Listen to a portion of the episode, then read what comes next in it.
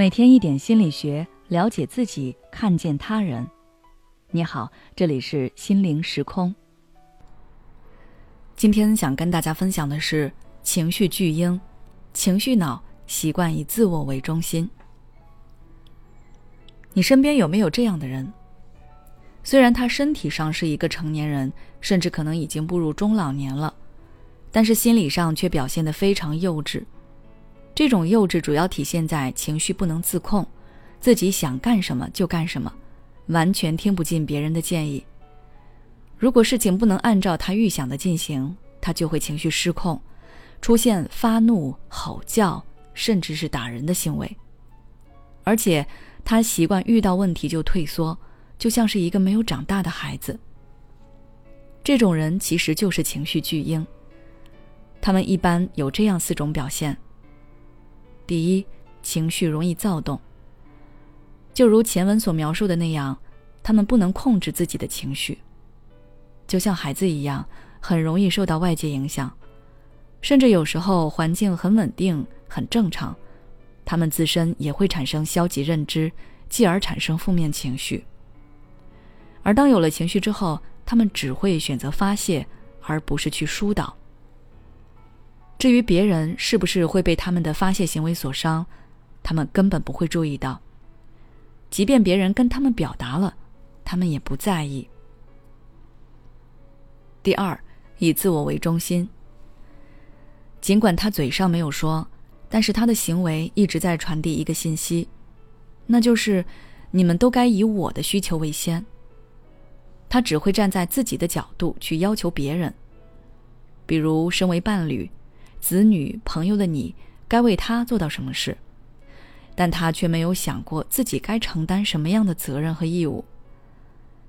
此外，他们一般都有着比较强的控制欲和独占欲，自己有的就不想让别人有，自己说的别人就该听。如果别人跟他的想法不同，那他就会暴躁，就想让别人妥协，跟他保持一致。第三。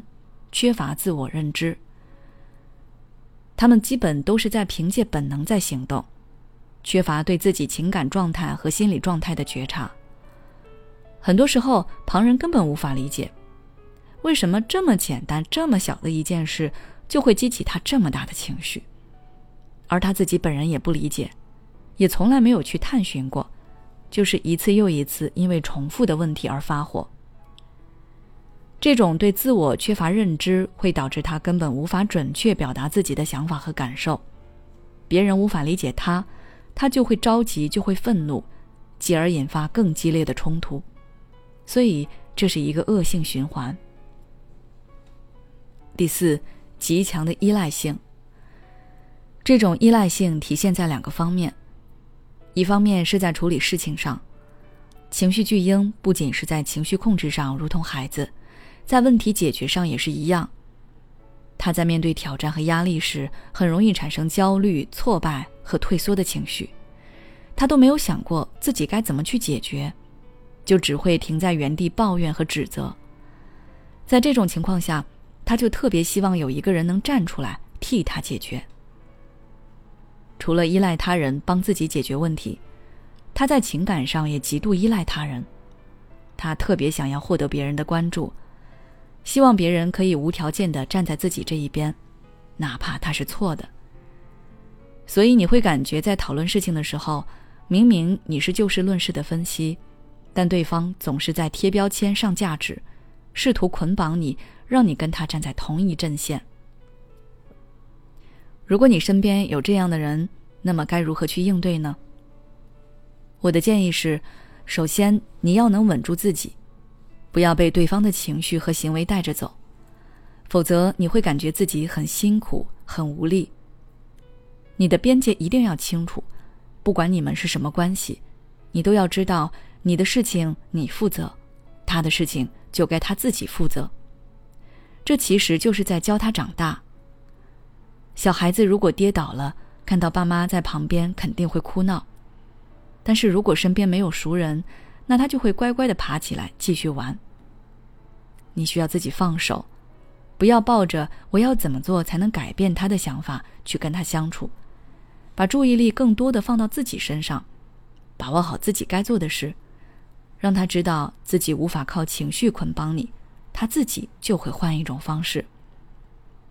当然，这并不是要你跟对方完全划清界限，你可以在一些地方做出引导，比如他做出好的改变的时候，及时肯定他，鼓励他；他又重蹈覆辙的时候，你就指出他现在的状态，给他一个警醒，或者你可以给他做出示范，让他学着你的样子去处理事情。总而言之，要先稳住自己，再来影响对方。其实，对于情绪管理，我们有很多方法。如果你想要了解这部分的内容，可以微信关注我们的公众号“心灵时空”，后台回复“情绪失控”就可以了。你知道吗？